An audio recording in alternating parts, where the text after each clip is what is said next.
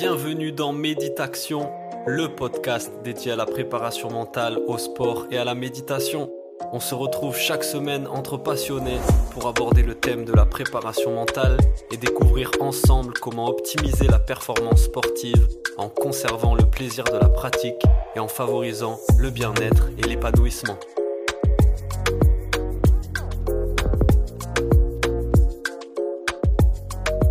C'est parti, bonjour à toutes et à tous, bienvenue dans le podcast Méditation, le podcast sur la préparation mentale, le sport et la méditation. Aujourd'hui, nouvel épisode avec un nouvel invité et j'ai le plaisir de recevoir Alexandre Vanlin qui est préparateur mental, formateur en préparation mentale, pratiquant de JJB, de MMA, entraîneur de MMA aussi et instructeur de la méthode Wim Hof. Ça va nous faire beaucoup de choses euh, sur lesquelles on va pouvoir discuter. Et eh ben, bienvenue dans le podcast Alexandre et merci d'avoir accepté l'invitation. Bonjour à tous et merci à toi pour l'invitation. Ravi de partager ce moment sur le podcast. Yes, ben vraiment c'est cool, c'est un honneur que tu aies accepté. Tu as un parcours euh, très étoffé avec euh, plusieurs branches qui partent dans plusieurs directions, donc euh, ça va être hyper intéressant. Moi je suis très curieux d'en savoir plus. Est-ce que tu peux te présenter toi rapidement ton parcours pour, pour les auditeurs? Mmh, Bien sûr. Donc pour faire mon parcours de façon un peu chronologique, j'ai toujours pratiqué les arts martiaux aussi loin que je m'en souvienne, euh, enfant, c'est l'un des premiers sports que j'ai pratiqué. Donc j'ai commencé par le judo, le karaté, le kung-fu. Arrivé à 18 ans, je suis passé à la boxe thaïlandaise. Mhm. Puis vers 24-25 ans, le MMA. Et jusqu'à jusqu'à maintenant euh, que j'ai croisé avec le jiu-jitsu. Euh, d'un autre côté, ben, j'ai fait des études en école de commerce qui m'ont amené à, à voyager et à partir en échange avec l'université de Berkeley en Californie pour étudier euh, la psychologie positive et les droits de l'homme dans le monde. Mmh. Dernière année, j'ai eu la chance de faire un échange avec euh, l'école militaire de Saint-Cyr-Coët-Quidan, où euh, j'ai fait mes classes pour être officier de réserve, me spécialiser dans l'arme du génie et être affecté au 17e régiment du génie parachutiste à Montauban, où j'ai eu l'honneur de faire mes, mes, sauts en parachute à Pau pour être breveté parachutiste. Une, grande expérience. Euh, à l'issue de laquelle euh, j'ai passé un petit temps dans l'armée, puis je suis revenu dans le civil. Je travaillais dans, dans le monde privé pour un, industriel pharmaceutique, euh, pas très loin de Bordeaux, et je m'occupais d'implémenter des filiales pour eux à l'étranger. J'ai fait sept pays comme ça. Et ma dernière mission était en Égypte, 2011, printemps euh, automne 2011, printemps 2012. C'était en plein milieu euh, d'élections euh, agitées sur mmh. place. donc je suis rentré en France, je suis parti de l'entreprise à, ce moment-là, c'était le bon moment. J'avais eu l'envie de, faire autre chose, de partir voyager. Donc je suis parti faire un tour du monde pendant une année avec ma femme et dont l'objectif principal était quand même de découvrir d'autres cultures et aussi de m'entraîner aux arts martiaux dans différents pays, euh, avec une mmh passion qui me suit depuis toujours. Euh, donc, grosse expérience. J'ai pu euh, m'entraîner ben, au Jiu-Jitsu au Brésil. J'ai fait du karaté avec des grands maîtres au Japon. J'ai été au temple de Shaolin en Chine, faire du kung fu avec eux, de la méditation, puis en Birmanie, en Thaïlande. C'était vraiment très riche. Euh, l'une des, plus grosses expériences euh, personnelles de ma vie. De retour en France, j'ai monté euh, d'abord une association humanitaire pour le Népal. Mmh. c'est un voyage qui m'avait pas mal chamboulé dans, le tour du monde. Donc le but était d'importer des pashminas, sont des grandes écharpes en cachemire, et on les vendait en France et on renvoyait l'argent au Népal pour scolariser des enfants. Mmh. Petit projet associatif que, je maintiens hein, quand même depuis 2014. J'ai monté un site web d'entraînement en ligne après en 2015. Euh, c'était l'entraînement en ligne avec des sportifs, ça s'appelait Captain Fight, euh, qui a marché pas mal euh, pendant un temps. Puis euh, le, on a dû passer sur autre chose avec mon associé, donc on a, on a laissé ce projet. Et c'est dans ce projet en fait que j'ai découvert qu'on pouvait être assez stressé par son travail, ce qui ne mhm. m'était pas arrivé beaucoup plus que ça avant d'être entrepreneur. Et dans cette situation un petit peu de stress de l'entrepreneuriat, je me suis retrouvé à, à, chercher un petit peu des solutions sur Internet et à tomber par hasard sur un monsieur qui avait fait un documentaire sur YouTube, un monsieur âgé, la barbe, du ventre et tout ça. Vraiment pas le, format type d'un athlète qu'on pourrait imaginer. Mais euh, c'était un type plutôt sympathique qui disait qu'il adorait le froid, qu'il adorait euh, se baigner. Il était sur euh, une péniche au bord du canal d'Amsterdam. Et il partait comme ça avec le journaliste en plein hiver, nager dans le canal en maillot de bain. Et il disait que c'était génial le froid. Et je savais pas trop du tout ce que je regardais, pourquoi trop ça m'intriguait, mais euh, j'ai regardé le documentaire jusqu'au bout parce qu'il parlait un petit peu que ça avait du pouvoir sur son mental, qu'on pouvait faire beaucoup de choses grâce au mental. Et j'étais pas du tout branché là-dessus à l'époque. J'avais toujours pratiqué les arts martiaux, mais j'étais pas du tout euh, rentré dans le détail de l'idée de la préparation mentale. Mmh Et c'est vraiment ce monsieur en 2015, ouais, ça va être fin 2015, qui m'a un petit peu ouvert les yeux à cette question. Et euh, naïvement, je suis, allé tout seul. Euh, ouais, on devait être en fin d'année. Je me suis dit, bon, tiens, je vais aller euh, tenter l'expérience. Je suis allé à l'océan. Et je me suis dit, bah, je vais aller faire une baignade quand même à l'océan, voir ce que c'est. Et ça se passe plutôt bien. On devait être euh, début novembre, ça se passe plutôt bien. Je rentre dans l'eau, un peu difficilement, mais ça va, je nage et tout ça. J'avais pas du tout compris encore ce que je faisais. Hein. Et mmh encore moins que l'eau, début novembre, elle n'est pas très froide. Parce mmh qu'avec le système d'inertie des océans, L'eau, elle met vachement de temps à, redescendre en température, puis aussi beaucoup de temps à remonter. Donc finalement, début novembre, elle devait être peut-être à 14 degrés. C'était pas si froid que ça. Mhm. Je prends confiance en moi et je me décide d'y retourner euh, entre les vacances de Noël et Nouvel An. Mais il y avait une vague de froid et c'était pas la même. Mhm. Et j'ai plus froid dehors et j'y vais. Et là, euh, je me fais surprendre par le froid dans l'eau. Je commence à avoir très froid. Je sors et là, je je panique un peu, je sais pas trop ce qui se passe, j'ai des sensations corporelles que je connaissais pas, et je me dis waouh, ça, ça va pas du tout. Quoi. Et mmh. finalement, je mets vachement de temps à me réchauffer. Ça prend un, long moment, une heure ou deux, avant d'être re bien, re bien réchauffé, et, euh, je me rends compte que, euh, que je navigue dans des eaux troubles et que c'est pas possible de, continuer comme ça. Donc, euh, je me dis soit j'arrête, soit je prends la décision de me former, mais sérieusement, comme un professionnel. Donc, je décide de me former. Et je pars euh, aux Pays-Bas chez ce monsieur, Wim Hof. Hmm.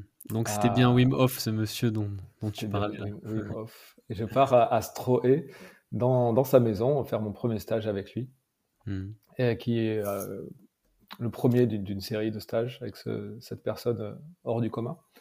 Et je découvre tout un univers incroyable qui est le froid, ce travail vraiment de, de, de préparation mentale, mais de terrain d'action, vraiment. Euh, de...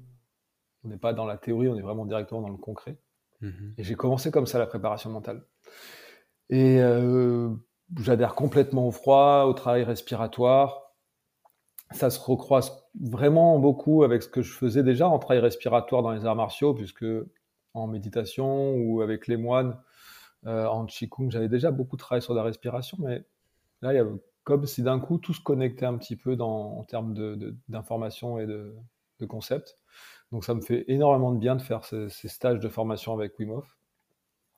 Et euh, je décide de, continuer le parcours et de devenir instructeur, donc faire les, différents paliers euh, du parcours d'instructeur qui m'amène euh, l'année suivante, deux ans plus tard, à, aller en montagne avec lui et à faire bah, du coup les différents bains glacés.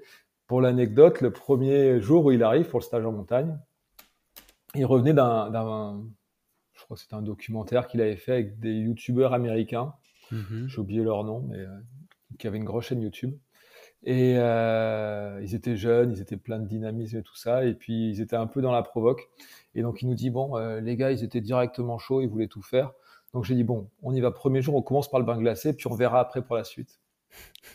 Et euh, il les amène le premier jour, parce que j'ai regardé le documentaire après, directement dans un bain glacé. Et il les met 10 minutes dans l'eau glacée. Bain glacé, c'est-à-dire c'est à combien de degrés le... Oh, entre 0 et 2-3 degrés. Ok. Ça peut dépendre, mais à peu près ça. Quoi. Et euh, il aimait comme ça. il nous raconte cette histoire alors que nous, on est tous debout là devant euh, une piscine d'eau glacée qu'ils avaient préparée, dans laquelle on est censé faire un premier bain pour la première journée tranquille de deux minutes. Mhm. Et euh, il nous dit ça, on dit ah d'accord, c'est sympa ton histoire. Et, on sentait quand même qu'il se passait quelque chose quand il racontait son histoire. Parce que nous, on se prépare quand même depuis une demi-heure pour notre bain de deux minutes, c'est le premier jour. Deux minutes d'eau glacée, c'est déjà une petite épreuve.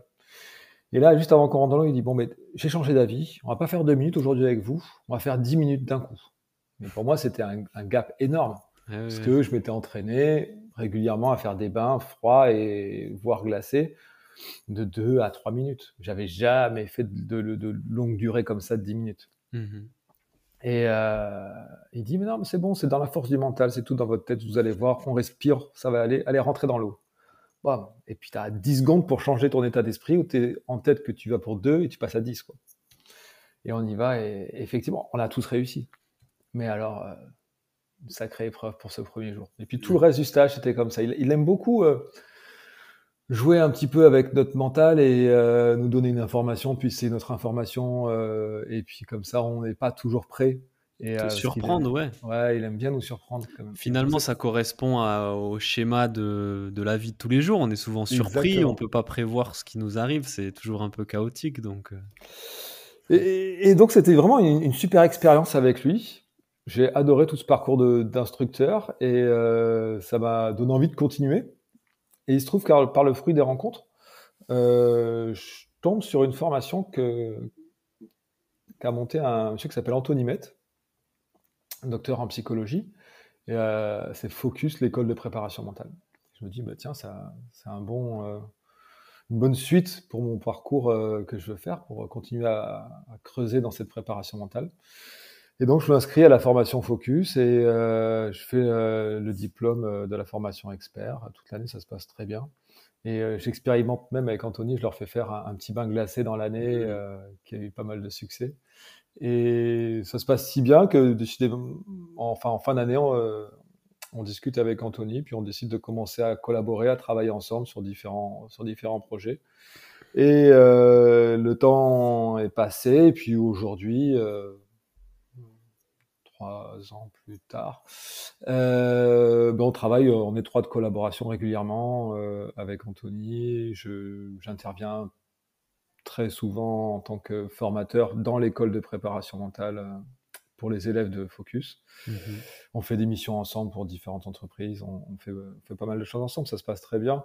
Et euh, de mon côté, ben, j'ai monté mon entreprise en préparation mentale pour euh, suivre des athlètes, suivre des dirigeants d'entreprise, des entraîneurs, différentes personnes qui ont cette volonté d'être accompagnés sur cette thématique de préparation mentale où je me suis quand même spécialisé dans la gestion du stress, développer la confiance en soi via le froid, la respiration, les arts martiaux, mmh. qui sont mes domaines de, compétences euh, privilégiés. Et, euh, et, ça se passe très bien à ce niveau-là. Je fais aussi des, pas mal de stages et d'instructions euh, de groupe autour du froid de la méditation en montagne ou sur le bassin d'Arcachon. Et des événements aussi pour les entreprises quand, quand ils ont différentes demandes euh, en préparation mentale, euh, que ce soit pour le stress euh, ou la cohésion d'équipe, j'interviens également maintenant là-dedans. Mmh, Donc, mmh. tout un parcours qui, à la base, n'avait rien à voir, hein, parce que je faisais une école de commerce, je faisais l'armée. Et puis, le fruit des rencontres et des expériences m'a amené aujourd'hui, dix ans après la fin de mes études, à, à, être entrepreneur dans le domaine de la préparation mentale et c'est le sujet, je pense, qui nous rassemble euh, aujourd'hui. C'est ça. Et encore une fois, énorme. Euh, j'avais pas connaissance de tout ton parcours, donc c'est super que, tu nous aies reprécisé tout ça parce que c'est vraiment un, sacré parcours avec plein de, sacrées expériences qui vont nous servir ben, à alimenter l'échange qu'on va avoir aujourd'hui. Et pour commencer, pour poser la base, si on reste sur la préparation mentale du sportif, toi, comment tu définirais ça? Qu'est-ce que c'est la préparation mentale? Qu'est-ce que c'est qu'un travail de préparation mentale? Hmm. C'est un entraînement. C'est un entraînement. Euh, vraiment, si je dois mettre le, doigt sur euh, l'élément le plus important de la préparation mentale, c'est l'idée d'une constance dans le temps. Okay. C'est pas un hack, comme ils aiment le dire aujourd'hui, un mmh. tips, euh, une astuce ou tous ces trucs-là où on dit bah tiens, cinq minutes avant, j'ai le mec qui m'a appelé, il m'a demandé comment on peut faire un truc de préparation mentale. Tac, je lui ai donné trois astuces et hop, ça a changé sa vie. J'y mmh. crois pas du tout. Euh, pour moi, la préparation mentale, c'est vraiment un travail de fond qui s'appuie euh, sur la connaissance de ton athlète. Déjà, toi, tu dois le connaître en tant que préparateur mental, mais lui, doit, tu dois l'aider à apprendre à bien se connaître. Mmh. C'est pour ça qu'on travaille souvent avec les trois étapes de lucidité. Donc, c'est vraiment la conscience de soi, l'acceptation, accepter ce qu'on ressent, sa situation, les situations, l'environnement. Et après, on peut être sur le focus, où là, on va se concentrer vraiment sur que les points à améliorer, les points d'attention. Et, pour ça, tu peux pas l'inventer. Parce que tu peux pas prendre une personne euh, à jour 1 et sur une journée lui dire qu'il va passer de la lucidité à l'acceptation au focus. Mm-hmm. Euh, les gens, ils ont besoin de temps pour euh, être dans ce développement personnel. Yes. Et si tu veux avoir un athlète, parce que souvent le Graal, c'est un peu le flow, c'est que quand il est dans sa performance sportive, il est plus en train de penser, dans le moment présent, et tout devient un peu naturel et euh, sans. c'est un état optimal, quoi. Ouais, voilà, ça, l'état de conscience modifié où on hmm. performe à son meilleur niveau à soi. Et les gens ils disent bon, ok, je veux ça direct. Ben non. Mhm. Si tu n'es pas vraiment en connaissance de qui tu es, de comment tu fonctionnes, qu'est-ce qui t'active, qu'est-ce qui te relaxe, tout ça, tu ne pourras pas atteindre le flow. Mhm. Tout ça, il y a tout un travail préparatoire en amont qui est hyper important. Ok, donc c'est vraiment ce travail de fond et la base de ce travail, la base de la pyramide, c'est la lucidité, donc euh, la, connaissance de soi, le, ce travail d'introspection. Par quoi il passe alors? Bah, Il passe par l'intelligence émotionnelle d'abord. Mhm. Euh, c'est très important de, prendre conscience qu'on a des pensées, qu'on a des émotions et euh, comment elles fonctionnent, qu'est-ce qui me fait réagir, comment je suis dans telle situation, et découvrir un petit peu son fonctionnement. Mmh ok. Ça, c'est la base, c'est observer. il y a des il y a d'ailleurs pour ça qui permettent euh, de se mettre dans une situation et puis d'observer un petit peu euh, ses pensées, d'observer un petit peu ses, symptômes, ses réactions. Et tout ça, c'est de l'observation. Et l'observation, ça prend du temps. Mmh et donc, tu, accompagnes le sportif, par exemple, que ça soit dans son, dans son entraînement ou dans le cadre d'une séance de préparation mentale, à être dans cette euh, mentalité ou dans cet état d'esprit d'observation, d'auto-observation. Mmh. Tu donnes des outils voilà, pour, que, pour mmh. commencer ce travail-là. Mais à l'entraînement, il va falloir que tu observes tes réactions, tes pensées, tes émotions, que ça soit pendant ou peut-être après, essaye de. C'est ce travail-là. Tout à fait. Euh, alors moi, j'aime bien leur dire de travailler ben, soit avec un carnet de notes ou euh, des notes dans le téléphone comme ils veulent, mais si c'est plusieurs jours avant qu'il y a une petite compétition locale ou un événement, ben c'est de noter tout ce qui, les pensées qu'ils ont, s'ils mmh. ont des symptômes, combien de jours avant, essayer de noter avec des chiffres, parce que c'est très important de mettre des chiffres de 0 à 10 pour voir l'évolution de l'intensité de tout ce qu'ils ressentent. Mmh euh, et, on observe, on voit euh, si on met quelque chose en place, est-ce que ça a un impact sur euh, leur ressenti en termes d'anxiété, en termes de peut-être de mal au ventre, ou pas Est-ce qu'ils vont arriver le jour de la compétition avec un, bon état d'esprit, ou est-ce qu'ils vont arriver plutôt très stressés, avec les mains moites, des douleurs au ventre, et tout ça, on voit comment ça évolue en fonction de différents euh, protocoles qu'on essaye de mettre en place, qu'on appelle des routines. Et après, on ajuste, on ajuste, on ajuste en fonction de euh, l'observation et euh, des routines mises en place. On met des routines en place, on observe les résultats, on ajuste les routines à chaque fois pour essayer d'apporter à l'athlète les meilleurs outils, enfin les outils les plus adaptés euh, pour l'accompagner à, gérer toutes ces phases d'émotion avant, pendant mmh. et après la compétition. Yes. Et je, je, fais le parallèle donc avec la préparation physique, où mmh. dans, dans l'aspect euh, travail de fond et long terme, on est sur la même chose, où on sait mmh. bien que c'est pas à la veille d'une compétition qu'on va faire une séance de musculation et que ça va nous rendre plus performants, plus forts pour performer. Ça va vraiment être un travail euh, régulier, un travail de fond sur le long terme qui va nous permettre d'optimiser notre force ou notre explosivité en fonction de ce Mmh. qu'on recherche et d'optimiser notre performance et surtout la conserver dans le long terme en, en prenant soin de, de la machine qui est le corps. Le, tra- le travail de préparation mentale, ça serait la même chose avec euh, l'esprit, en fait. Mmh. C'est pareil. C'est la même idée. C'est dans un domaine, euh, si tu veux être prêt pour ta compétition, euh, quel que soit ton sport, tu vas faire bah, une- un camp d'entraînement, quel qu'il soit, qui va être au minimum de 6 semaines, 12 semaines euh, si tu as une bonne planification, voire euh, si tu as une planification à l'année, c'est encore mieux. Mhm. Et euh, dans ta planification à l'année, tu vas adapter tes séquences de travail. Au début, souvent dans le sport, on te dit que tu fais beaucoup de volume et peu d'intensité. Et puis au fur et à mesure, tu vas diminuer les volumes, augmenter les intensités pour euh, te rapprocher au plus proche euh, de l'effort de la compétition. Et en préparation mentale, il faut essayer d'être dans cette même idée. Dans cette même idée, c'est qu'on a un travail assez global en début de saison. Et puis au fur et à mesure de la saison, on l'affine et on le, le rend plus précis et euh, pour que ce soit au plus proche euh, des conditions réelles de la compétition euh, de la personne, de son profil, de, de sa capacité à gérer le stress, etc. Yes. Je voulais qu'on parle justement planification, tout ça.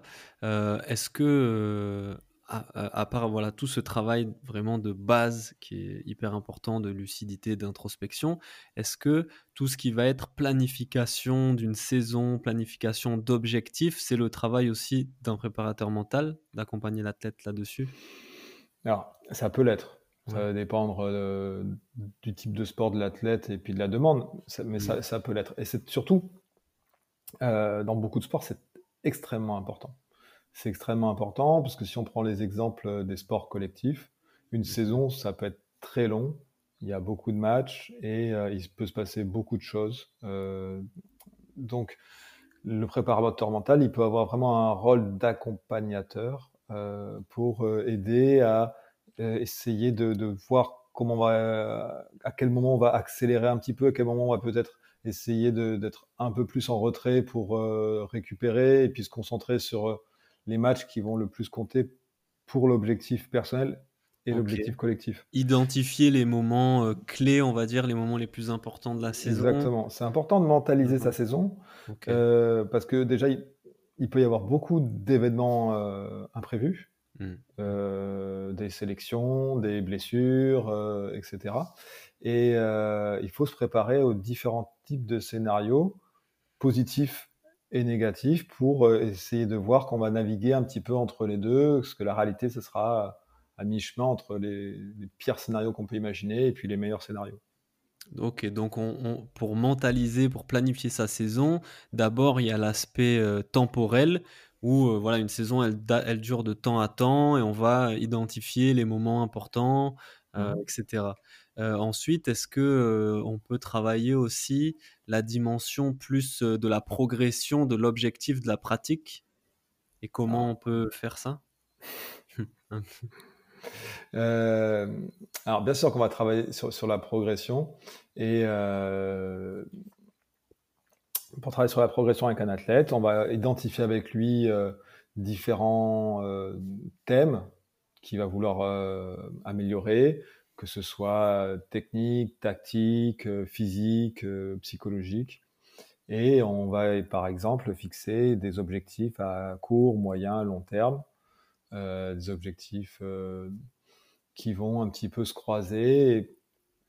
Si on est sur des objectifs, par exemple, physiques sur la, sur la saison, on va avoir euh, peut-être que son objectif à, court terme, ce sera d'être euh, euh, avec un, un- une vitesse de course à pied sur euh, 5 km X, et puis etc., augmenter.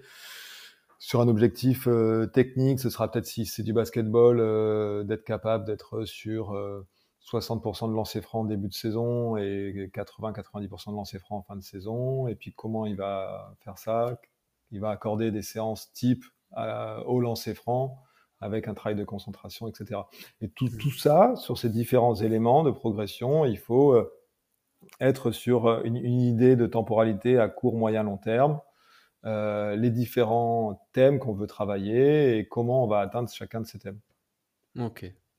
Ok, super intéressant. structurer son travail, quoi. Ouais, oui, et, j'ai l'impression que même, euh, enfin, ça peut apporter énormément, même à un sportif amateur, de, de faire ça mmh. euh, très simplement, planifier sa saison, euh, savoir quels sont les, les, les, événements importants dans une saison, quels sont les objectifs un peu de progression ou de, de pratique que j'ai envie de me fixer. Donc, c'est cool d'avoir des, petits, des petites infos par rapport à ça.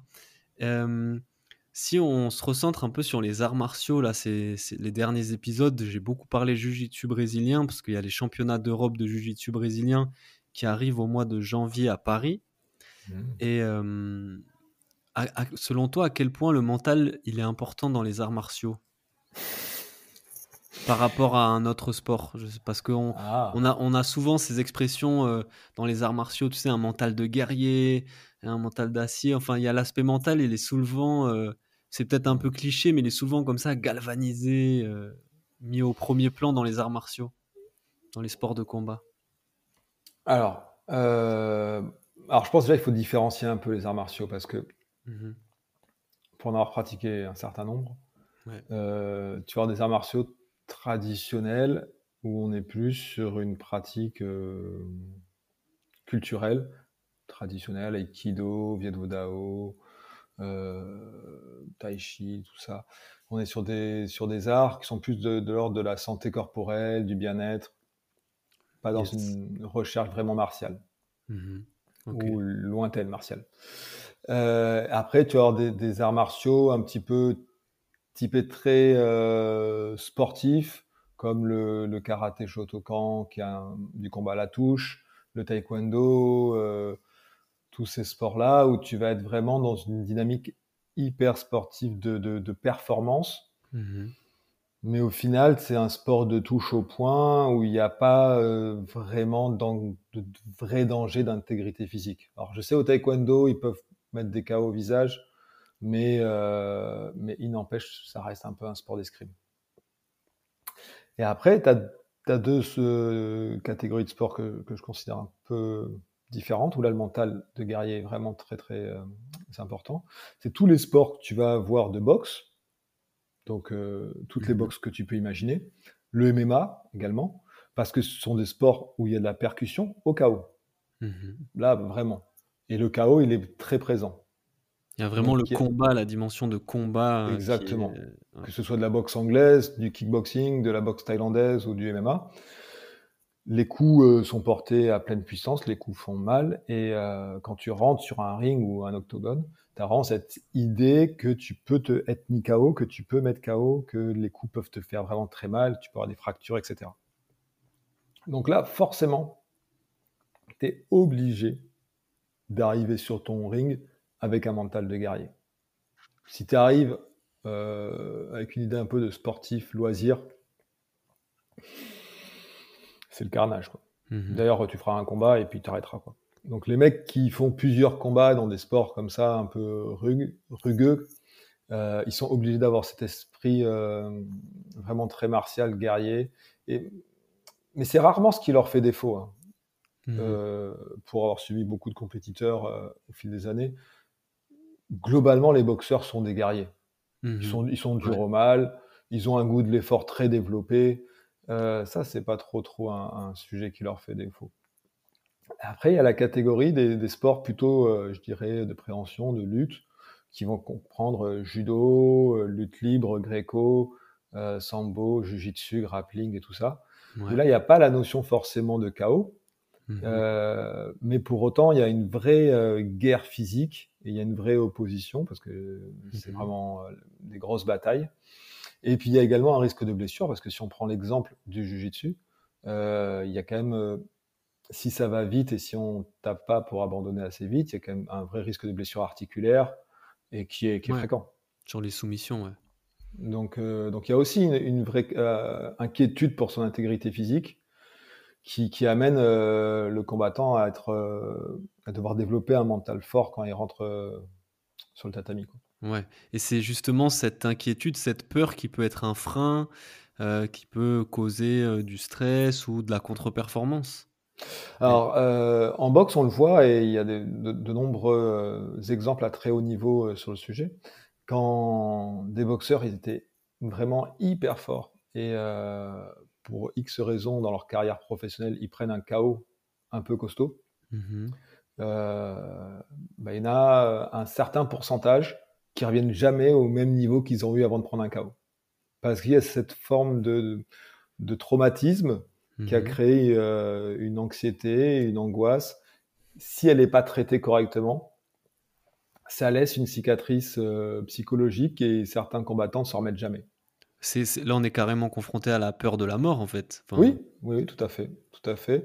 C'est la peur de la mort. Il y a, un exemple qui est, assez connu pour ça. Euh, c'était à l'époque du K1, qui était une grosse compétition de kickboxing au Japon. Et le Français, euh, pardon, Jérôme Le Banner, mm met KO un Brésilien qui s'appelait euh, Francisco Filo, qui était à l'époque très très fort, ce monsieur. Mais Jérôme, il lui met un très gros KO sur un gros coup de poing au visage.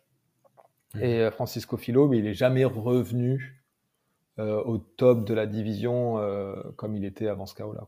Il y a des profils comme ça. Alors que, que d'autres, ils ont, ils ont réussi à remonter la, pente après des mauvais chaos, mais c'est pas toujours le mmh. cas. Quoi. Ça peut être un, un, gros traumatisme. Et dans ce que je trouve assez intéressant au niveau mental aussi dans les arts martiaux, dans les sports de combat, c'est que cette, cet esprit un peu guerrier, cette combativité, euh, tu as l'impression qu'il faut qu'elle soit associée à un truc aussi très zen, tu vois, pour mmh. euh, être quand même concentré, pour, pour savoir ce que, ce que je fais et pas m'éparpiller. On n'est pas dans une bagarre de rue, on est dans une combat dans laquelle il y a de la tactique, il y a de la technique, il y a de la stratégie.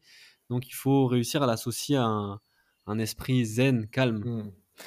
Tu es pratiquant d'un art martial? Jiu-jitsu brésilien, ouais. Ouais, c'est pour ça que tu dis ça. Mmh. C'est intéressant que tu dis ça parce que il y, y, a une vraie différence que tu peux voir euh,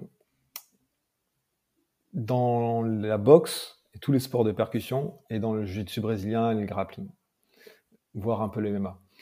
En, boxe, Muay Thai, kick, anglaise, tu peux avoir des athlètes de très haut niveau qui ne seront jamais intéressés ni de près ni de loin par cet esprit zen, cette relaxation, ah etc. Mhm. Pour une raison très simple.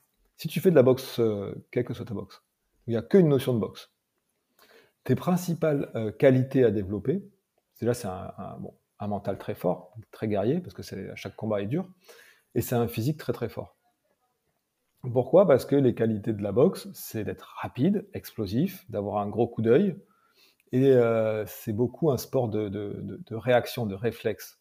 Et tu es vraiment sur la partie un petit peu, comment dire, sur la partie instinctive de ton cerveau. Mmh as assez. D'ailleurs, on te conseille pas hein, d'être trop dans la réflexion ou dans la stratégie. Tu es vraiment, vraiment dans un combat qui est assez animal, assez euh, primaire dans l'approche. et plus tu vas être, euh, quand tu recherches ton flow chez un boxeur, plus tu vas réussir à calmer ton cerveau pour qu'il pense pas trop, plus tu vas réussir à boxer instinctivement et tes coups vont partir spontanément euh, le plus vite possible dès qu'il y aura une opportunité. Donc tu es vraiment sur euh, une approche où ce côté zen n'est pas tellement euh, recherché. Ok. Là où quand tu es en MMA, tu es obligé parce que tu as les dimensions qui se mélangent, mais c'est surtout parce que c'est la dimension de la lutte et du sol qui t'apporte ça. Là où le sol, tu as des des millions de, combinaisons possibles, de mouvements, de contre, euh, mmh de, soumissions, qui font que euh, tu es dans un jeu beaucoup plus cérébral. On compare souvent le jujitsu avec euh, un jeu d'échecs. Ouais, ouais c'est vrai. Parce qu'un bon pratiquant jiu-jitsu, il va anticiper deux, trois coups à l'avance comme un bon joueur d'échecs. Mmh ce qui en boxe n'a pas trop de sens parce que tu peux rarement anticiper 3-4 coups à l'avance sur un gars parce que c'est trop spontané, c'est trop instantané la boxe. Mmh Alors quand je dis dessus, ça s'installe. Le fait qu'il y ait des prises et des, et des contacts l'un avec l'autre, on est connecté. Et puis si tu te tiens en side de ton, ton, partenaire, tu sais qui peut faire ça, réagir et toi tu vas anticiper. Mmh Donc tu as un jeu qui est beaucoup plus intellectuel et euh, qui attire du coup un public qui est très différent euh, sur le jeu dessus. C'est super intéressant cette nuance du coup que tu apportes euh, entre ben, la concentration vraiment dans l'instant présent qui va être importante dans la boxe par exemple et plus ce zen, ce calme, cette réflexion dans un sport comme le jiu-jitsu brésilien Mais oui, parce qu'en jiu-jitsu, il faut que tu arrives à, être en équilibre entre le fait que c'est de l'action, ça peut aller vite, parce que selon les phases de, combat, tu peux avoir des moments où les grips sont pas trop accrochés, où ça peut aller assez vite. Mmh et d'autres moments, il faut que tu arrives à, à, recalibrer, à retrouver ton, ton, calme, ton zen, comme tu dis, assez vite, pour dire, OK, je suis dans telle position, je re-respire, je me repositionne, l'attaque, ça va repartir. Et il y a ces phases de, de pause qui sont vraiment euh, hyper intéressantes dans le jiu-jitsu pour permettre à un combattant qui est un petit peu intelligent de euh, recaler son jeu et, et réadapter sa stratégie. Ce qui fait que c'est aujourd'hui, je pense, l'un des, sports de combat les, intellectuellement les plus fascinants euh, qui existent. Quoi. Mmh. Ok, hyper intéressant. Et par contre, tu vois, que ça soit l'un ou l'autre, ce, ce, dont on a parlé pour la boxe ou le jujitsu, euh, euh, ce que tu recherches dans l'un ou dans l'autre, j'ai l'impression que les, deux, tu peux les travailler avec la méditation. Moi, c'est un outil qui me tient particulièrement à cœur. Du coup, mmh je, veux bien qu'on en parle, puisque toi, tu as même une, une expérience, tu es allé dans les, dans les cultures euh, originelles de, de, la pratique de la méditation en Asie, etc. qu'est-ce que Qu'est-ce que tu penses de la méditation et comment toi tu l'intègres à la préparation mentale d'un sportif? Alors, euh, ça va peut-être te surprendre, mais je ne l'intègre pas systématiquement. Mmh ok. Euh, parce que tous les sportifs ne sont pas prêts à méditer, déjà. C'est un outil extraordinaire que je pratique et que j'adore. Mmh mais tous les sportifs ne sont pas prêts à pratiquer la méditation, particulièrement dans la boxe. D'accord. Mmh Parce que ce calme, euh, ce moment entre soi et soi, euh, n'est pas forcément euh, souhaité ou recherché par tous les athlètes. Mmh. Parce que quand tu es dans un travail de préparation mentale, tu vas découvrir que le bruit, l'agitation et l'action, pour certains, c'est un bouclier qui permet de justement ne pas se retrouver dans ces phases d'introspection, de calme et où tu te fais face. Mmh et quand toi, si tu arrives en tant que préparateur mental et que tu, tu imposes un petit peu ce travail-là de méditation à quelqu'un qui n'est pas prêt à le faire, ça va heurter. Yes. Il va pas apprécier, il va, euh, il va se sentir euh, en conflit avec ce que tu lui proposes parce qu'il n'est pas prêt à, se retrouver face à lui-même et il, va te rejeter en même temps qu'il va rejeter la méditation. Mmh D'accord? Ok. Donc il faut déjà que tu sois sur une personne, euh, un athlète, qui, euh, qui est ouvert à cette question-là. Donc c'est-à-dire c'est une personne déjà qui est ouverte à l'idée d'un travail sur soi, à l'idée de se faire face, de faire face à ses pensées, à ses émotions, et à les accepter pour pouvoir progresser.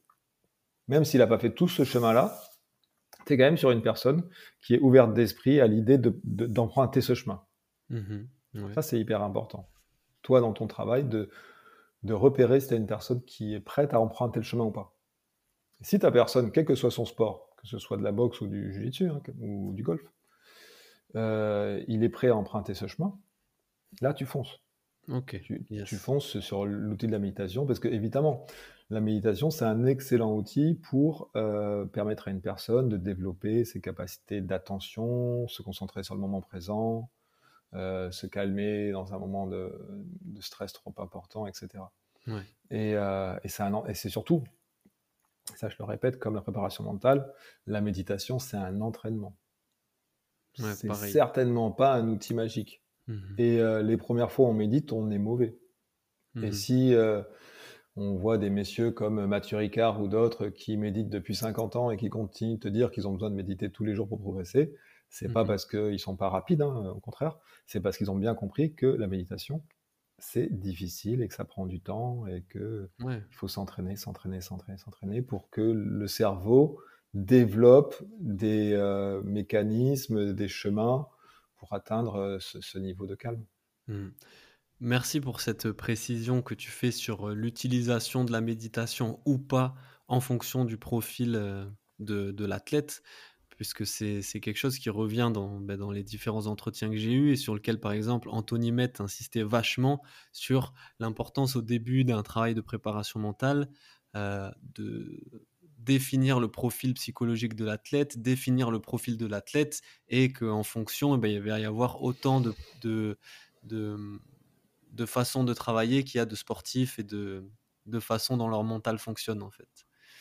Maintenant, c'est vrai que dans, par exemple, dans notre discussion là, on a parlé introspection, on a parlé calme, capacité attentionnelle, et j'ai l'impression que la méditation peut apporter un impact positif sur ces aspects-là.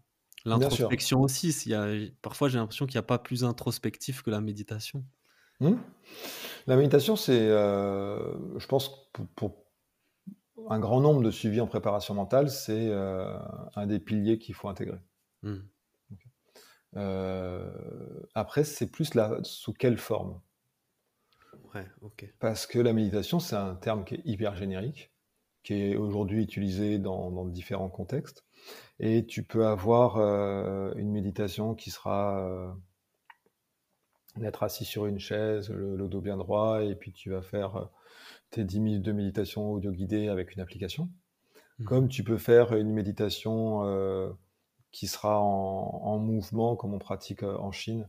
C'est des méditations en mouvement et il n'y a pas vraiment de notion de durée, c'est juste que tu te concentres sur le mouvement qui est associé à ta respiration et tu es sur un travail complètement différent. Moi, je fais de la méditation quand je fais de faire des bains glacés. Ce matin, j'ai mis un, des entraîneurs du pôle d'espoir euh, d'Aviron de Nouvelle-Aquitaine en bain glacé. Mmh et euh, on a fait l'entraînement ensemble, la, la, séance de préparation mentale, et puis on allait dans le bain. Et je lui ai fait faire une méditation dans le bain glacé. Ouais. C'est ça, le, but, c'est de vivre finalement ton expérience euh, de la vie ou ton expérience sportive de la façon la plus méditative possible, c'est-à-dire en conscience. Et, là, c'était un, challenge, puisque quand tu rentres dans, dans une eau très froide, euh, tu as une voix dans ta tête qui te dit de suite de partir, parce que te dit, mais sors de là, c'est dangereux, ça fait mal, etc., c'est pas confortable. Et puis tu as ta respiration qui accélère, et puis tu as des sensations dans tes extrémités, etc.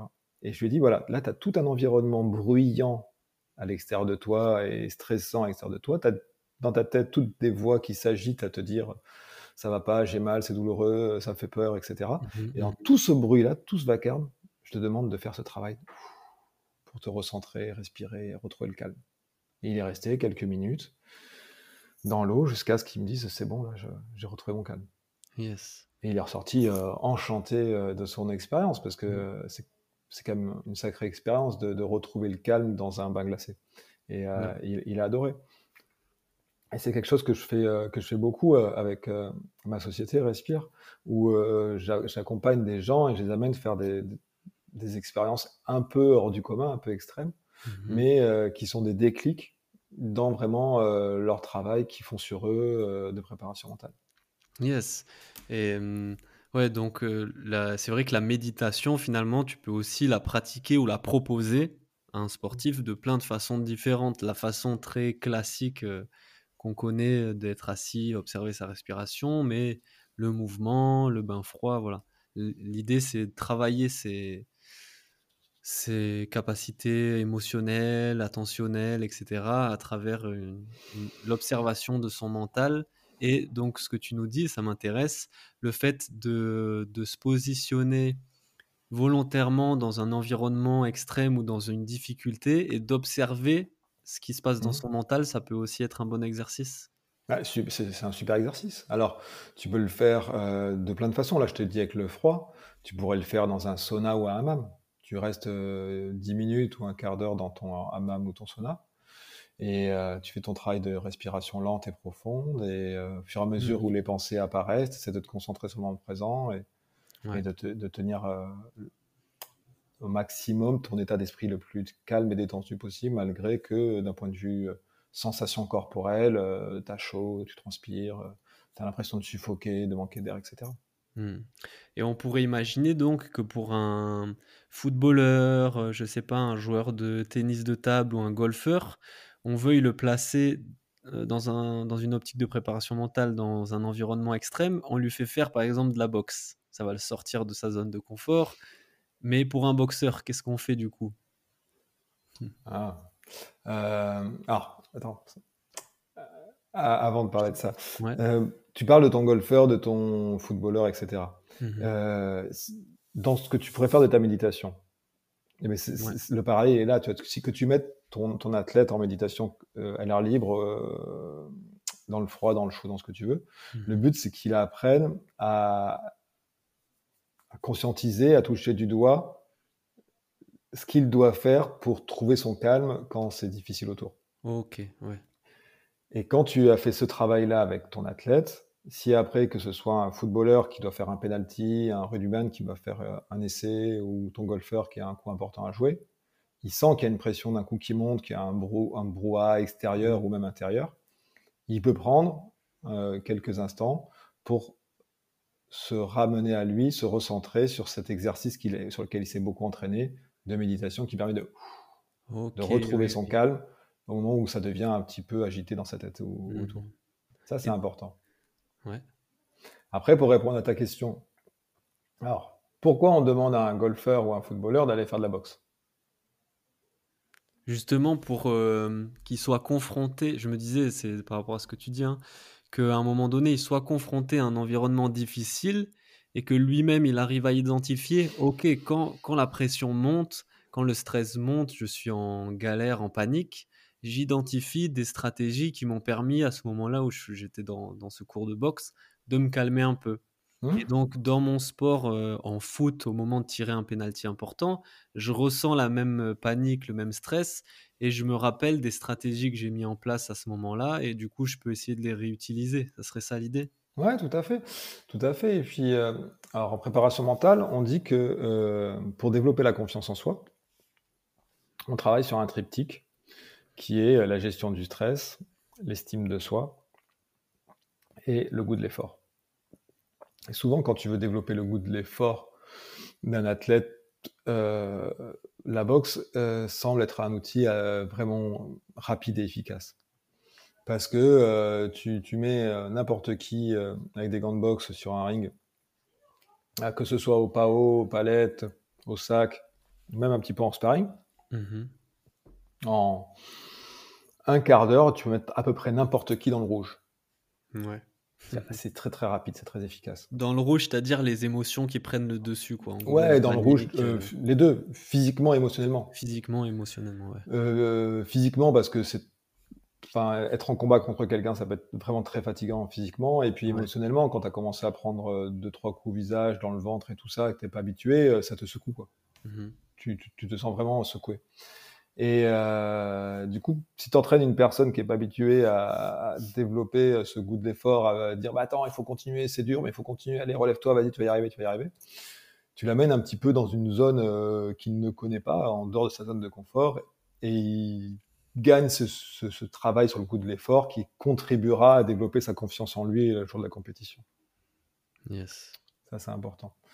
Euh, ça t'aidera aussi pour, pour le stress, parce qu'évidemment, euh, s'il a peur de prendre un point en badminton et que là, du coup, il pourra relativiser du fait qu'il a fait des combats de boxe euh, et que là, c'était quand il perdait un point en boxe, c'était de prendre un coup de poing dans le nez, c'était quand même nettement plus douloureux mm-hmm que d'avoir un volant qu'il n'a pas rattrapé avec sa raquette. Donc, euh, tu lui permets aussi de relativiser ses niveaux de stress. Et ça, c'est efficace. Ouais. Et donc, pour un boxeur, peut-être que justement, un bain glacé, ça va être euh, le truc extrême et inhabituel qui va le faire, ce travail. Euh,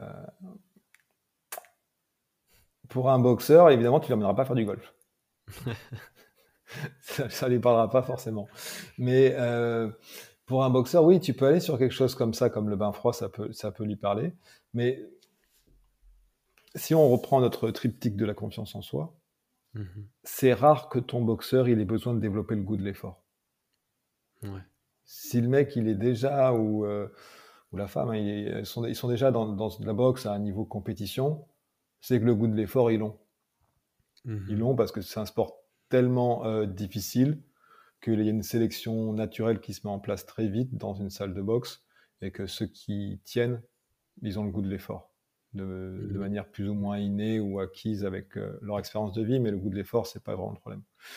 Avec ces athlètes-là, tu vas plus travailler sur la gestion du stress, parce qu'il y aura toujours du stress dans un combat de boxe, du fait des coups, du fait du public, du fait de perdre devant des gens, etc., et mmh. se faire mettre KO, l'intégrité physique. Donc ça, tu vas travailler dessus tu vas travailler dessus de plein de façons, hein, en, faisant une très bonne préparation, un très bon camp d'entraînement, en travaillant sur euh, différents outils euh, de relaxation, de méditation, etc. Tu vas faire tout ce travail-là. Et après, tu vas travailler sur l'estime de soi. Ça, c'est un, ce sera pour un autre sujet en dehors du mmh. podcast. Mais l'estime de soi, c'est souvent le travail euh, de fond qu'on effectue avec les boxeurs. Ouais, ok. D'où l'importance encore donc de bien déterminer le profil de l'athlète et donc qu'est-ce que tu vas travailler? Est-ce que tu vas axer plus sur le goût de l'effort, sur euh, mmh. l'estime de soi, etc. On fait des tests. En fait, en, suivi de préparation mentale, tu commences souvent par des tests psychologiques mmh. où la personne répond à, tout un tas de questions et qui permet d'identifier déjà ta base de départ de euh, euh, là où l'athlète est plutôt bien sur certaines thématiques et là où l'athlète a des, axes de progression importants. Yes. après, tu peux refaire les tests régulièrement pour voir l'évolution selon le travail. Hmm. Ok. Énorme, franchement, c'est vraiment hyper intéressant tout ce que tu nous, tu nous apportes là.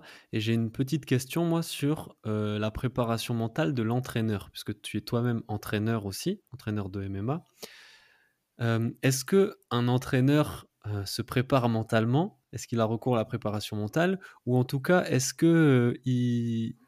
est-ce que ça te paraît important que les entraîneurs prennent en compte cette dimension mentale dans leur pratique vis-à-vis de, de, leurs athlètes, de leurs joueurs?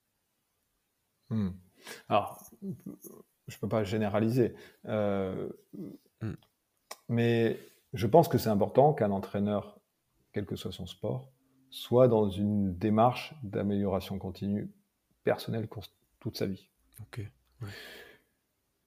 S'il est dans cette démarche-là, il a de, beaucoup d'intérêt à s'intéresser à sa propre préparation mentale. Parce que euh, s'il veut progresser, c'est pas que sur le plan technique ou tactique, mais c'est aussi lui mentalement comment il peut progresser. Quand tu vas demander à tes athlètes, à eux de progresser, euh, eux d'aller faire un travail, eux d'aller se, taper dedans, machin, repousser leurs limites et euh, se remettre en question tout le temps, si toi, tu le fais pas, à un moment mmh. donné, tu te confrontes à un problème de, crédibilité. Mmh, euh, mmh, en tant qu'entraîneur, tu dois faire preuve un petit peu d'exemplarité, te positionner devant dans le peloton et tu dois tirer tes athlètes vers l'avant. Je suis contre l'idée de l'entraîneur qui, qui se planque un peu derrière, qui donne des instructions, allez les gars, il faut y aller, et puis euh, il reste tranquillement euh, les à la ceinture. Quoi. Ouais, il y a un problème de cohérence du coup entre euh, les actes et, le discours. Quoi. On est d'accord. Si tu as un, mec qui vient te voir et qui dit je suis préparateur physique et qu'il est complètement hors de forme, mmh euh, bon, ah oui, ça, c'est moins crédible, tu vois. Mmh euh, je pense que par souci de crédibilité et d'honnêteté intellectuelle, tu dois bah, vivre un petit peu selon les, enseignements que tu, prêches. Quoi. Et donc toi, euh, sans prendre le rôle du préparateur mental, quand tu es dans ta fonction d'entraîneur, tu amènes des, choses comme ça, des pistes de réflexion sur la dimension mentale et sur euh, Constamment. tout ça? Constamment, ouais. Constamment. Alors, la, la, la difficulté, l'enjeu, c'est que euh, quand tu es sur un groupe, mmh. tu as tout type de profil, donc tu ne peux pas affiner et être précis comme tu le feras en individuel. Mmh. Et puis tu as des jeunes qui sont débutants, intermédiaires confirmés, plus ou moins jeunes ou vieux d'ailleurs. Et donc euh, tu es obligé d'être sur un, travail de préparation mentale intégré, mais aussi euh, un petit peu où chacun va pouvoir puiser dedans euh, en fonction de là où il en est. Ouais. Tu vois? Donc je, je, vais apporter différents outils que j'ai proposés et chacun va pouvoir euh, s'en servir et l'adapter à là où il en est sur, euh, sur sa pratique. Je vais avoir des, des, propositions de réflexion globale, proposer quelques outils, mais euh, l'utilisation de ces outils-là sera assez personnelle par les différents éléments du groupe. Ok, ouais, bien sûr. Comme c'est sur une dimension collective, je comprends bien que voilà, tu, tu proposes des choses et après chacun l'utilisera en fonction de ses besoins, de ses envies ou de, de sa progression du moment. Parce Mm. que c'est vrai que euh, en fonction de là où tu en es, de, de ta progression, de ton sport, tu n'es pas forcément euh, dans cette démarche de progression sur la dimension mentale. Ou, je sais pas, par exemple, moi je sais que l'importance de la... Je fais du sport depuis tout petit, de- de- depuis toujours. Mais l'importance, par exemple, de la respiration et d'adopter une bonne respiration dans le sport, je l'ai découvert qu'assez tard, finalement, tu vois? Parce Mm. qu'au début, tu t'es concentré sur la notion de plaisir ou de loisir ou de technique, vraiment de jeu, etc. Et après, petit à petit, tu t'intéresses à qu'est-ce qui peut optimiser ta performance, etc. Et la respiration, peut-être on peut en parler parce que à travers ton parcours euh, dans les arts martiaux, la méditation, Wim Hof, la respiration, donc tu as, une grosse expérience de, de la respiration et des différentes techniques de respiration et de comment on peut les utiliser dans le sport. Hum, si on reste par exemple sur le jiu-jitsu brésilien, euh, qu'est-ce que tu conseillerais en termes de respiration vraiment dans la phase de combat? Parce qu'on est souvent détaché de sa respiration quand on est dans le feu de l'action. Mm. Euh, alors, je te dirais, bon, spécifiquement au jiu-jitsu brésilien, ce qui est Mhm. très important, c'est euh, de ne jamais faire d'apnée. Ce qui, Non. ce qui peut être un piège parce qu'on est dans un sport où il y a des phases euh, de contraction musculaire, comme quand tu vas essayer de tenir un body lock, euh, un underhook ou même un étranglement. Et les mecs, ils sont là, ils forcent sur, le, sur leur technique, ils forcent, ils forcent. Et comme le feraient peut-être des haltérophiles, ils vont se mettre en apnée. Mais c'est clair, mais oui, oui, oui. Et le défaut de se mettre en apnée, c'est que si ben, ton moment où tu as forcé peut-être pendant 3 à 5 secondes, 7 secondes en apnée, et ben, ça n'a pas amené à la victoire, Mhm. et ben, tu te retrouves derrière à devoir récupérer ton air, euh, avoir des muscles qui sont chargés en acide lactique. Donc toi, tu es là, à ton cardio qui va accélérer, tu vas te retrouver à courir après ton souffle. Yes. Donc vraiment, si on peut trouver le premier gros défaut en jiu-jitsu, c'est euh, l'apnée. Ouais, non, mais je me sens concerné carrément, j'avoue. Alors, euh, on peut le trouver en boxe aussi. hein. Ça m'arrive souvent de voir des gars en boxe sur une phase d'attaque où ils prennent une inspiration, ils vont rentrer dans la phase de, de, de coup où ils vont donner 3, 4, 5 coups en apnée, ils vont ressortir de leur attaque et là, ils vont re-respirer. Mhm. Ce qui est une catastrophe en termes de gestion de la respiration, parce qu'à faire ça, au bout de deux minutes, on est complètement euh, essoufflé et c'est hyper difficile. Donc, mon, mon conseil pour euh, la respiration typique euh, du jiu-jitsu, c'est de se concentrer sur l'expiration. Waouh, d'accord. Tu ne seras euh, jamais pris à, à défaut de te retrouver poumon vide et de ne rien faire. Chaque fois que tu vas expirer, expirer, expirer, expirer, expirer, naturellement, au bout d'un moment, ton corps va faire Mhm. Comme un réflexe, il va remplir. D'accord, ouais, ouais. Ok Alors que si tu inspires, et bien là, tu peux te dire, bah, tiens, je pars à, à la guerre, faire mon, mon, passage de garde, ce que tu veux, en apnée poumon plein, et tu vas tenir peut-être 20 secondes comme ça. Mais si tu tiens 20 secondes en apnée poumon plein pour faire ton passage de garde, au moment donné où tu vas devoir récupérer, tu vas Ouais, être cramé. cramé et c'est galère pour récupérer. Alors que si tu es tout le temps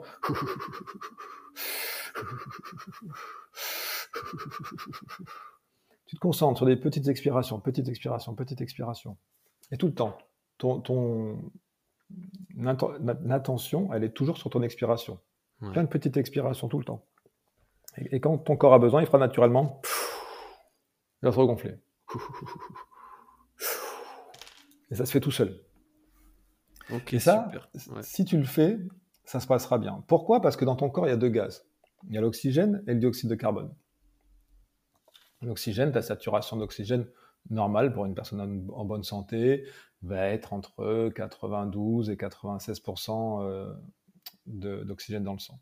L'oxygène, c'est ce qu'on respire. Le dioxyde oui. de carbone, c'est ce qu'on expire. Est-ce que c'est si simple que ça ou pas? En vulgarisant, c'est ouais. un peu l'idée. Okay. Mais euh, c'est surtout que euh, tu as beaucoup d'oxygène dans le corps naturellement, et si tu hyperventiles, tu vas pouvoir augmenter euh, ta saturation à 100%, mmh. euh, mais ça va augmenter globalement que de 5%. Si tu fais de l'apnée, ça va descendre très, très bas, ton taux d'oxygène dans le sang. Et le problème, c'est que pour récupérer, ben, il va falloir que tu reprennes plus de temps. Et surtout, quand tu fais une apnée, ton oxygène, toi, il va descendre, mais ton CO2, qui est globalement bas si tu expires normalement, eh bien, lui, va monter. Et si tu te mmh. retrouves à avoir tes deux courbes qui se croisent, à avoir à un moment donné dans ton corps plus de CO2 euh, que de euh, O2, eh bien, mmh. tu dois te retrouver à, devoir euh, beaucoup respirer pour retrouver ton équilibre. ça, c'est pas, pas un idéal.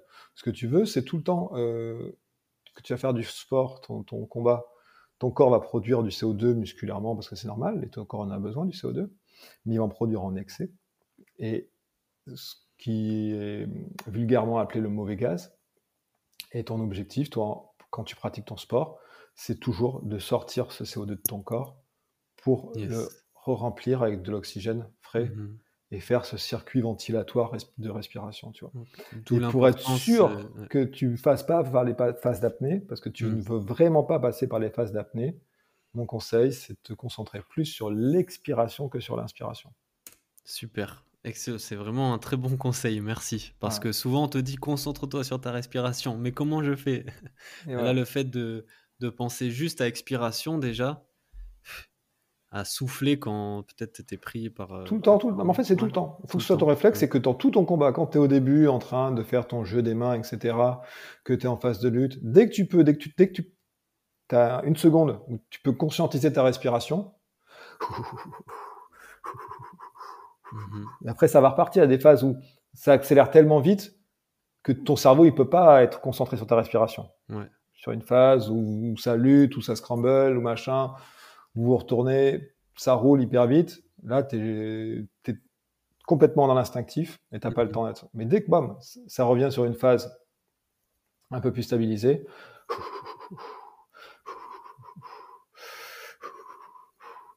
tu récupères, tu récupères. Et sur un combat qui peut être long, j'ai dessus 5 minutes, 8 minutes selon les règles, mhm. euh, mais c'est hyper intéressant pour toi parce que euh, peut-être qu'arrivé à la 3 4e minute, toi tu auras du coup encore euh, du gaz, tu seras encore frais, alors que ton adversaire, s'il n'a pas bien géré sa respiration, il va commencer à devenir tout rouge, et c'est à ce mhm. moment-là que toi tu vas pouvoir accélérer. Yes, oui, ça c'est un avantage énorme en effet si ton adversaire n'a pas conscience de, cette, de cet aspect-là, clairement. Et il y en a quand même beaucoup qui n'ont pas conscience. Ouais, ouais, Ok, et en plus ça se travaille. Enfin, c'est pas, par exemple, c'est pas ce soir en allant à l'entraînement que je vais essayer de mettre en application ton conseil que ça va être directement optimal. C'est encore une non, mais tu vas en prendre conscience. Tu vas en prendre conscience que tu le fais pas et que c'est ça que tu veux chercher à faire. Et c'est une première étape. Ouais. La prise de conscience, c'est le point de départ. Euh, Après, voilà, une fois que tu as compris que c'est ça que tu veux faire, ben, il faut que tu le reproduises, tu le reproduises, tu le reproduises. Ok, c'est noté, merci, et je te promets que j'essaierai dès ce soir de, de le mettre en application. Et est-ce qu'on peut du coup parler un peu plus en détail de la hum, méthode Wim Hof, notamment de l'exercice de respiration euh, que moi je, pratique quasiment tous les jours, sans savoir exactement hum, qu'est-ce qui se passe ou quoi, mais empiriquement, à travers mon expérience, en expérimentant, voilà que ça me fait du bien, ça peut être après un entraînement. Ça, j'ai l'impression qu'en niveau récupération, c'est plutôt positif, que même au niveau calme, et c'est bien. Et au niveau préparation mentale, la phase d'apnée, elle peut être assez challengeante. Et là aussi, tu es confronté à tes pensées, à ton, ton corps qui bouge, ton mental qui bouge, et à, cette, cette nécessité d'être calme, d'être zen, tu vois, de se calmer pour prolonger cette phase d'apnée un petit peu. Mmh. Euh, est-ce que tu peux nous dire, bah, toi, l'intérêt que ça peut avoir justement pour un sportif de pratiquer cette respiration mmh. Wim Hof? Alors, déjà, euh, qu'est-ce que c'est que la respiration Wim Hof? Mmh. C'est une respiration d'hyperventilation contrôlée. Ce qui veut dire que, comme je le disais tout à l'heure, tu as ta courbe d'oxygène, ta saturation d'oxygène qui est assez élevée normalement, entre 90 et 95 et tu as ton CO2 qui est une ligne beaucoup plus basse. Quand tu vas hyperventiler, ce qui va se passer, c'est que tu vas augmenter ton taux d'oxygène dans le sang à 100% au bout d'un moment, à force de faire des hyperventilations. Et tu vas faire tomber ton taux de CO2 euh, vraiment assez bas. Mhm. Quand tu vas faire ton apnée, ça va être plus de temps qu'en temps normal pour que ces deux lignes se recroisent. Il faut savoir que quand ces deux lignes se croisent, théoriquement, c'est le moment où ta poitrine va commencer un petit peu à s'agiter, à faire comme des spasmes. Et c'est le signal, le déclencheur qui dit à ton corps de réinspirer parce que tu manques d'oxygène, ou plutôt parce que tu as trop de dioxyde de carbone dans le corps. Quand tu fais cet exercice, tu, le fais justement dans cette recherche de déclencher ce, petit point de, de, spasme, mhm. puis après de retrouver l'équilibre dans tes gaz. Tu fais un jeu sur tes gaz comme ça. Pourquoi on fait ça? On fait ça pour activer un petit peu notre métabolisme. Mhm. Ça, va avoir plusieurs euh, conséquences sur ton corps de faire cet exercice de respiration. Euh, la première conséquence, c'est que ça va vraiment activer ton, ton système euh, cardiovasculaire, ça va faire circuler le sang dans ton corps et donc ça va stimuler globalement tout ton système cardiovasculaire. Mhm.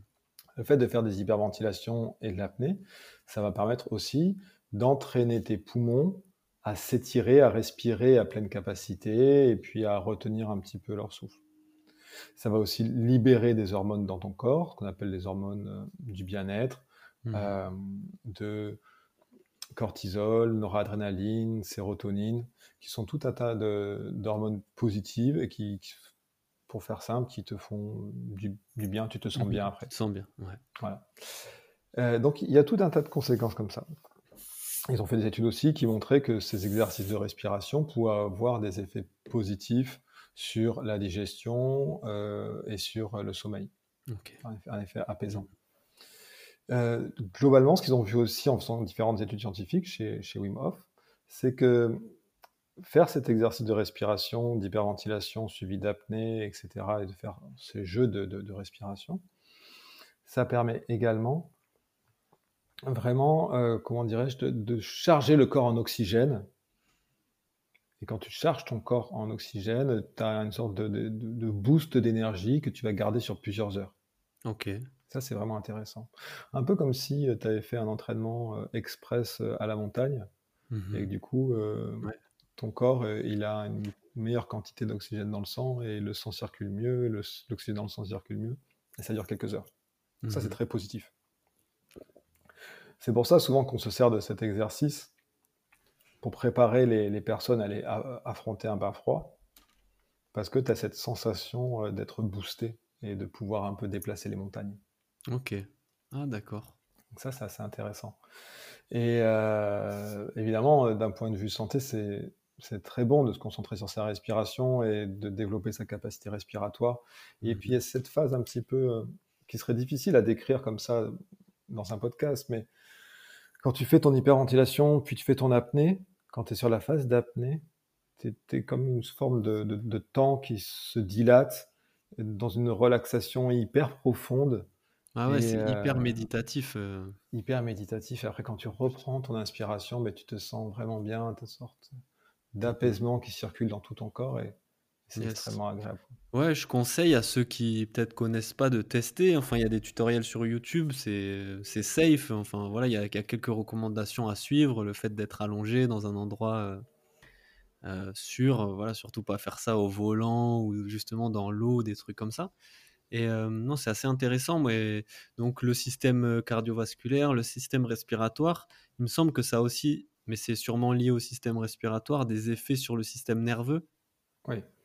Euh, oui, bien sûr. Euh, on n'a pas tout mentionné, mais effectivement, ça, on, dit que ça, active euh, ton système nerveux autonome parce que ça le passe en sympathique. Le, fait de te mettre en hyperventilation, puis en apnée, puis en hyperventilation, ben, ça va solliciter ton corps et ça va activer la, ce qu'on appelle la réponse sympathique du système nerveux autonome. Mmh Donc, en gros, le système nerveux autonome, euh, c'est un système en, deux parties. Soit il est en sympathique, la partie sympathique, donc c'est un peu comme si c'était la pédale d'accélérateur de ton corps, toutes les phases d'action.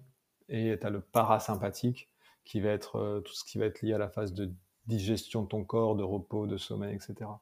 Et effectivement, quand tu es en, en train de faire ces exercices d'hyperventilation et d'apnée, ben, ça active. Mm-hmm. Ça active, donc ça te met en sympathique. Et, euh, et après, ben, tu peux faire d'autres exercices respiratoires euh, plus calmes qui vont permettre d'aller plus vers du parasympathique. Ok.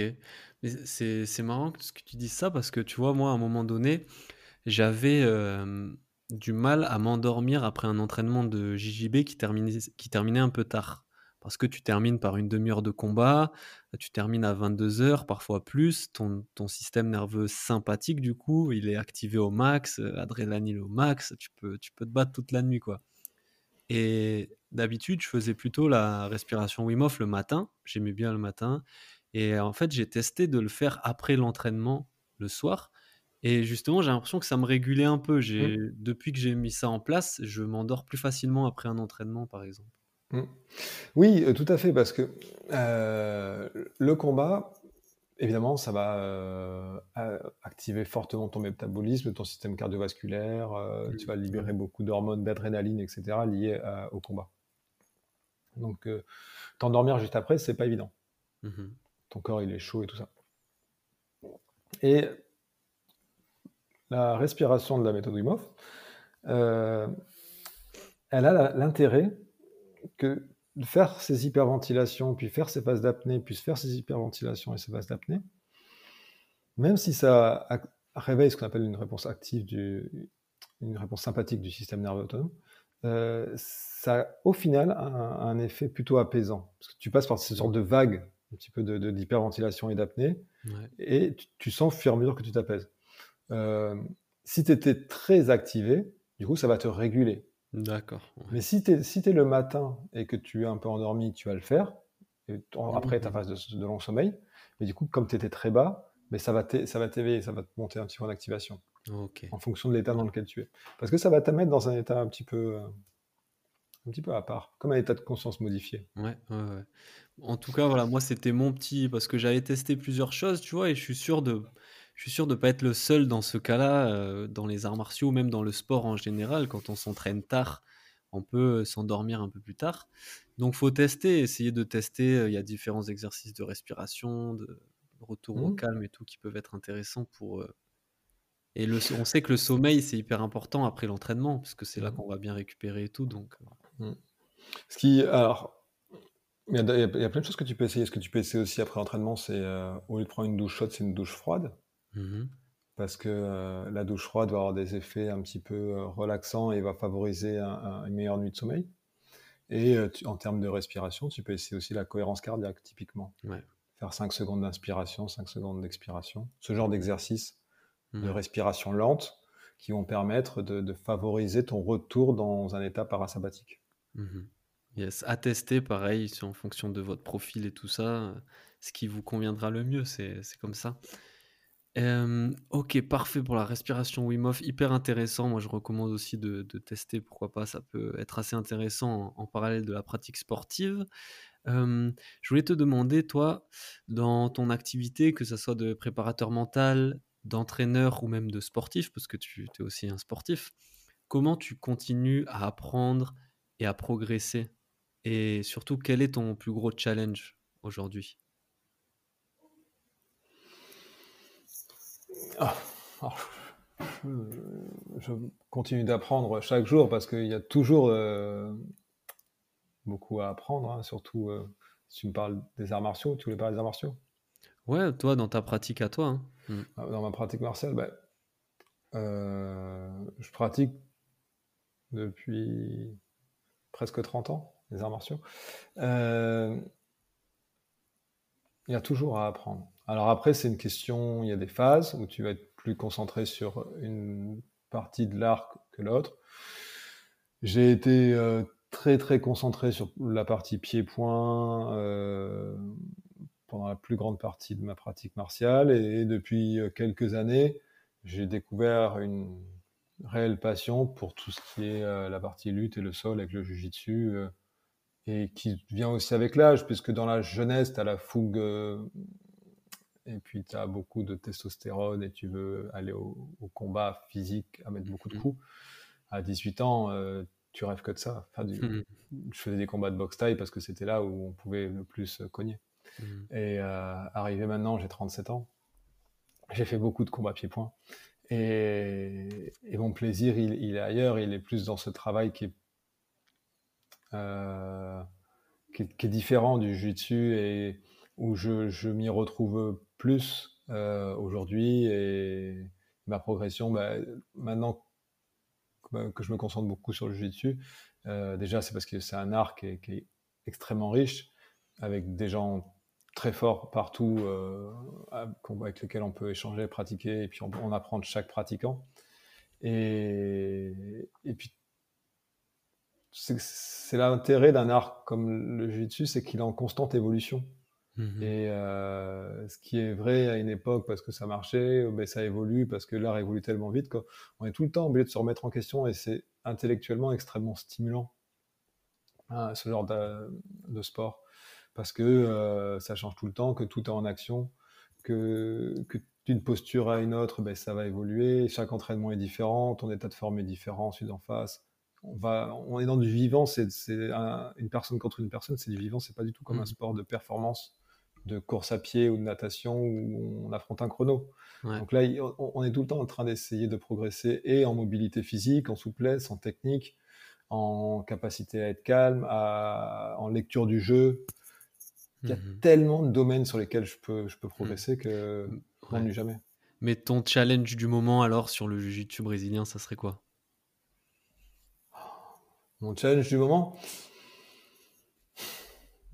Euh, Là, en ce moment, je, travaille beaucoup sur, une séquence que j'essaye de, perfectionner, qui est euh, de systématiquement euh, passer, enfin, c'est technique, hein, mais passer de la demi-garde vers la side pour aller vers la montée et, me, retrouver systématiquement en position de montée pour pouvoir attaquer euh, soit sur des soumissions de la montée, soit sur une prise de dos pour soumettre.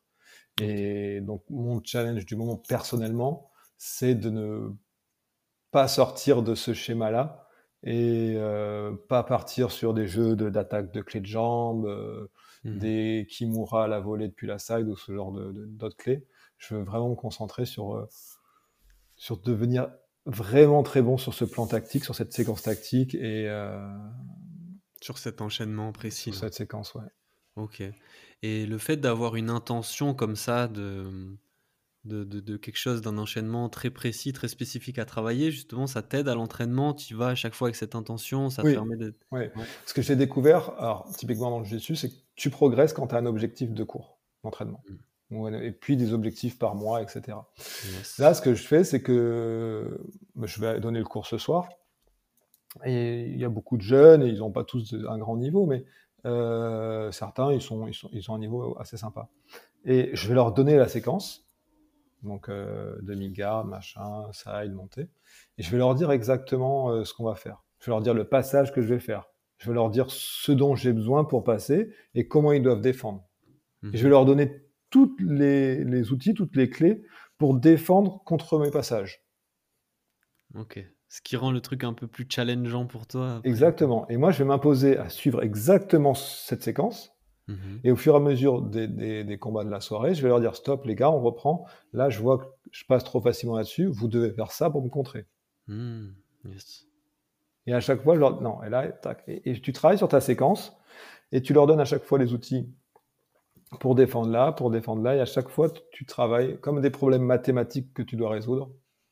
Mhm. Tu vois. C'est ça qui rend le jiu passionnant. Yes. Et, euh, et je travaille là-dessus, clac, clac, clac, tout le temps. Et puis quand, quand je serai très content d'avoir euh, fait cette séquence correctement, mais je verrai peut-être à travailler sur, sur une autre séquence. Yes. Donc important d'aller euh, à l'entraînement avec un objectif, même un petit objectif qui peut être je vais travailler ça, je vais me concentrer sur ça.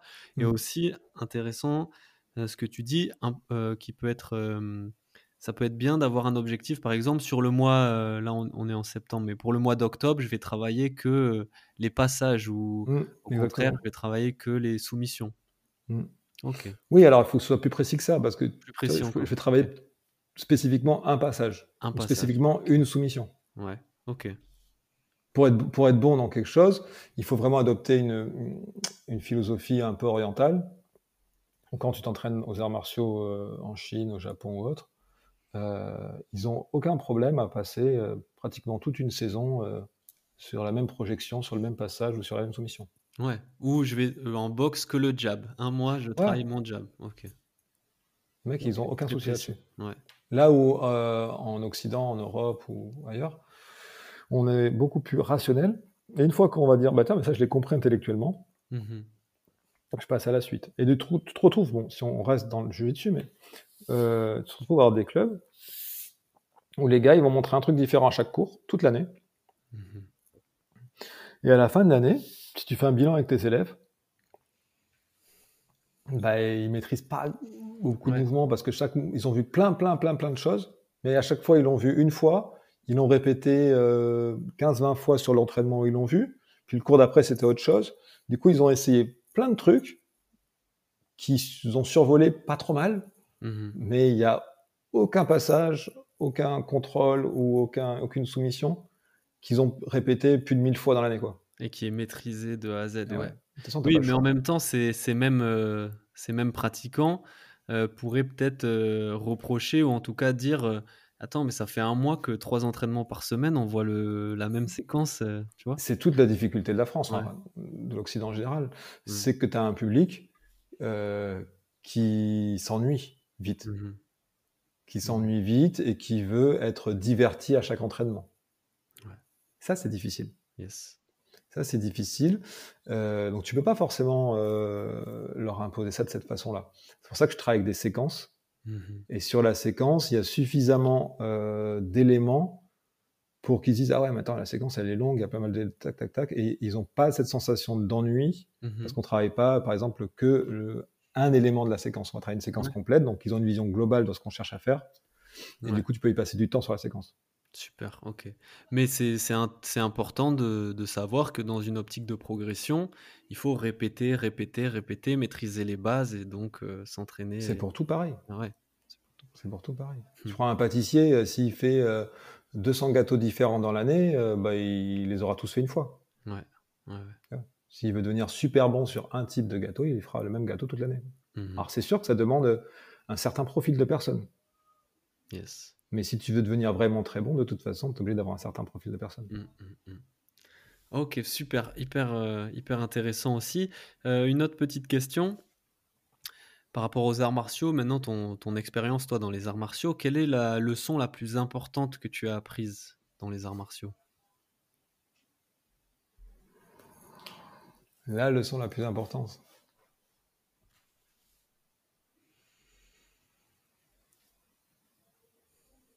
Hmm.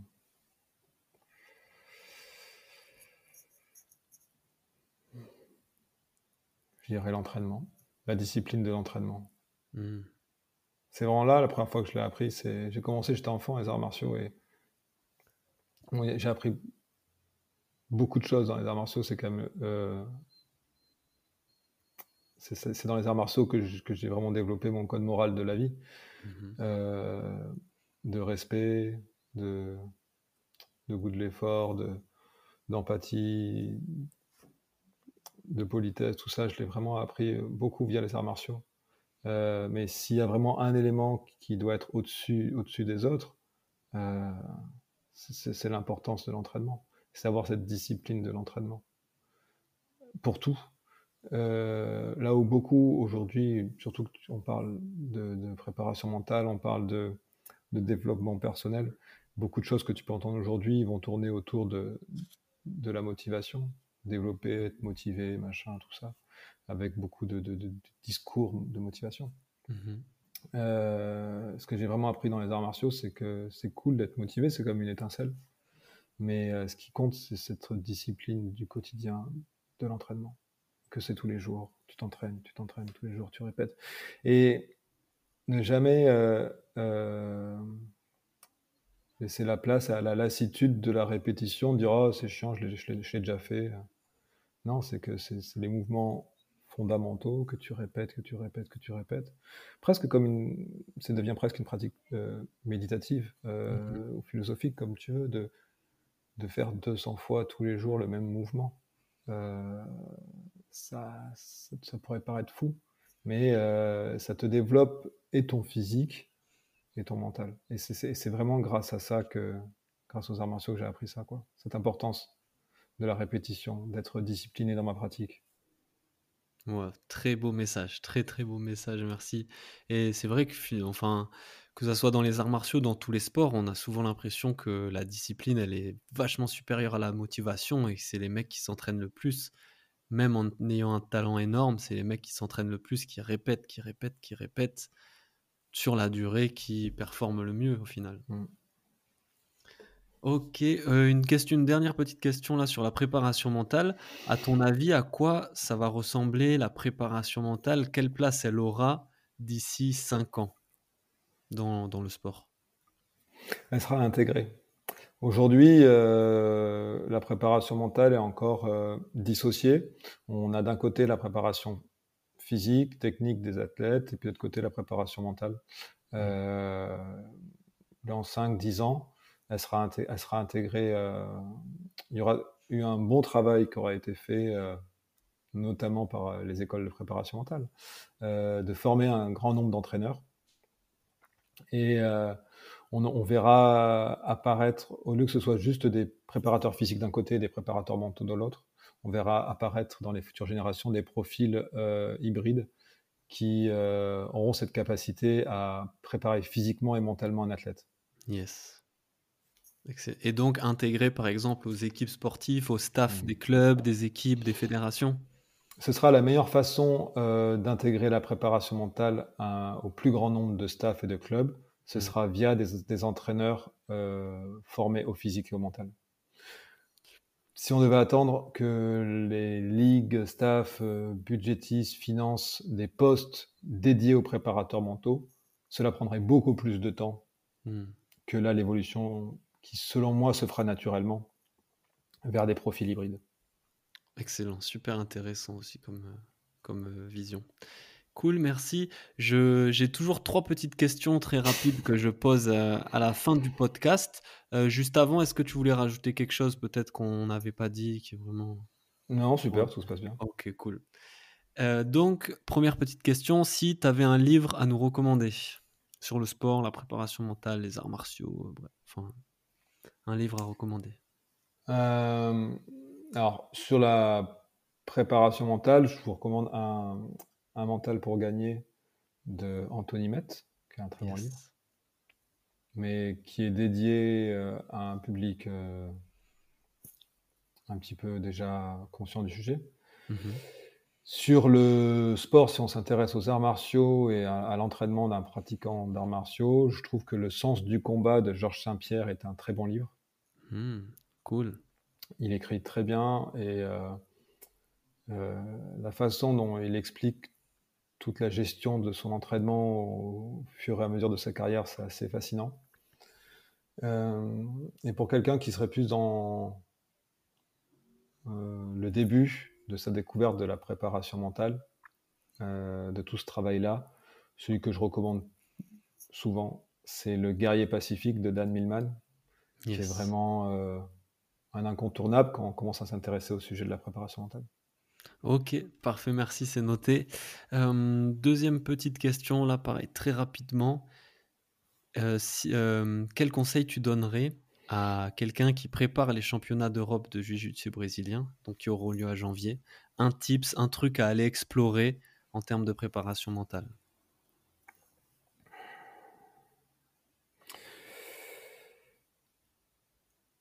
Un type à aller explorer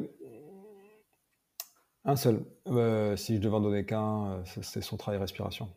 Un travail de respiration. Yes. Très important. Parce que si on peut. Du coup, un type, c'est quelque chose que la personne va commencer à pouvoir travailler un peu tout seul, hmm. sans être accompagné, sans être accompagné, quelque chose qui aura vraiment. Euh, fera une différence. ce sera la respiration. Quand on travaille sur le stress avec des athlètes, L'un des, outils les plus importants, c'est ce qu'on appelle les stratégies de coping. Donc, c'est des stratégies pour faire face aux différentes situations de stress. Mhm.